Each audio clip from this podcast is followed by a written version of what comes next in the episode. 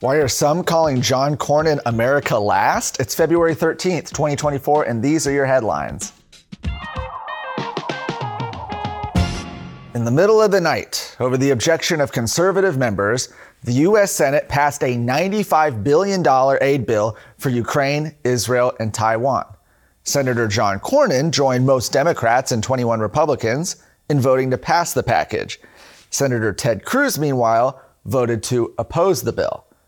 Cruz expressed concern that the measure included no funding for border security along the U.S. southern border, which has been a sticking point for the House. He said it is important that Israel eradicates Hamas, that Taiwan remains resilient against China's threats, and that Ukraine defeats Russia. He said, I've consistently supported providing aid to ensure these allies are strong. However, we must defend our nation first. I will vote to support aid to our allies, but only after America's border is secured. No state bears the brunt of this burden more heavily than Texas, which is on the front lines of a literal invasion of millions upon millions of illegal aliens. That's what Senator Ted Cruz said following the vote. Meanwhile, Senator Cornyn, Texas's other senator, said while he would have rather supported a bill with border security appropriations, the legislation still represents, quote, a renewal of essential American leadership. He said, I'm deeply disappointed that the National Security Supplemental Appropriation failed to achieve a secure border.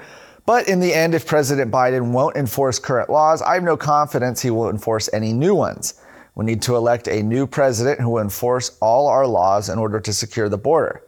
Still, I was supportive of all efforts to amend the bill to include tougher border security measures like H.R. 2, which Democrats unfortunately successfully blocked.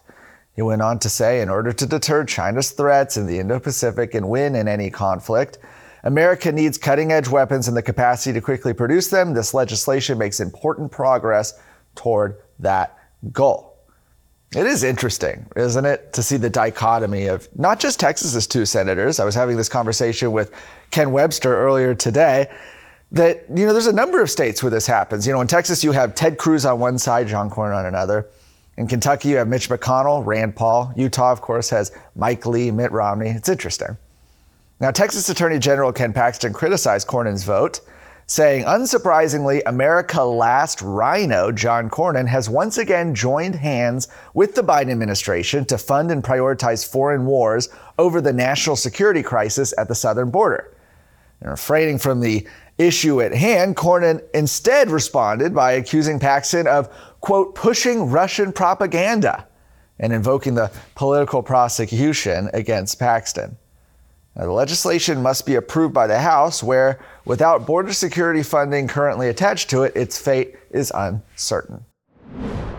Moving now to the Texas legislature as preparations begin for the 2025 legislative session in Austin, the Texas Public Policy Foundation has announced its priorities for the upcoming session, including ending taxpayer funded lobbying, expanding school choice, securing the Texas Mexico border, and several additional policy issues for the next two years. These are the priorities that TPPF has laid out there. So, in order, ending taxpayer funded lobbying. This, of course, has been a priority uh, as part of the Republican Party of Texas's platform.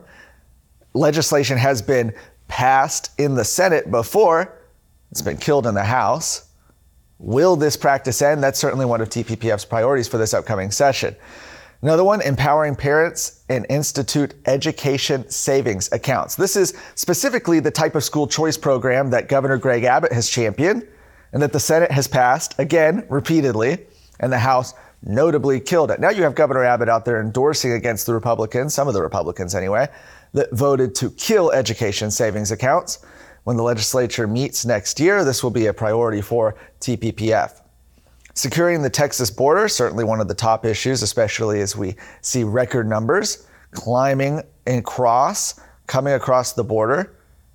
And you have the Texas House that killed legislation that would have created a border protection unit run by Texas to secure our own border. So securing the Texas border, another priority. Another one, eliminating property taxes and reining in local spending going on. Their priorities include protect the public and solve crimes, make the energy grid more reliable, make affordable health care more accessible to patients, restore the proper mission of higher education, certainly timely given what we've seen at a lot of the universities across the state, Texas A&M just to name one. pass a conservative Texas budget, and promote responsible artificial intelligence reform. TPPF said these top 10 priorities are part of a larger Liberty Action agenda, which includes more than 80 reforms that will be released in the coming months.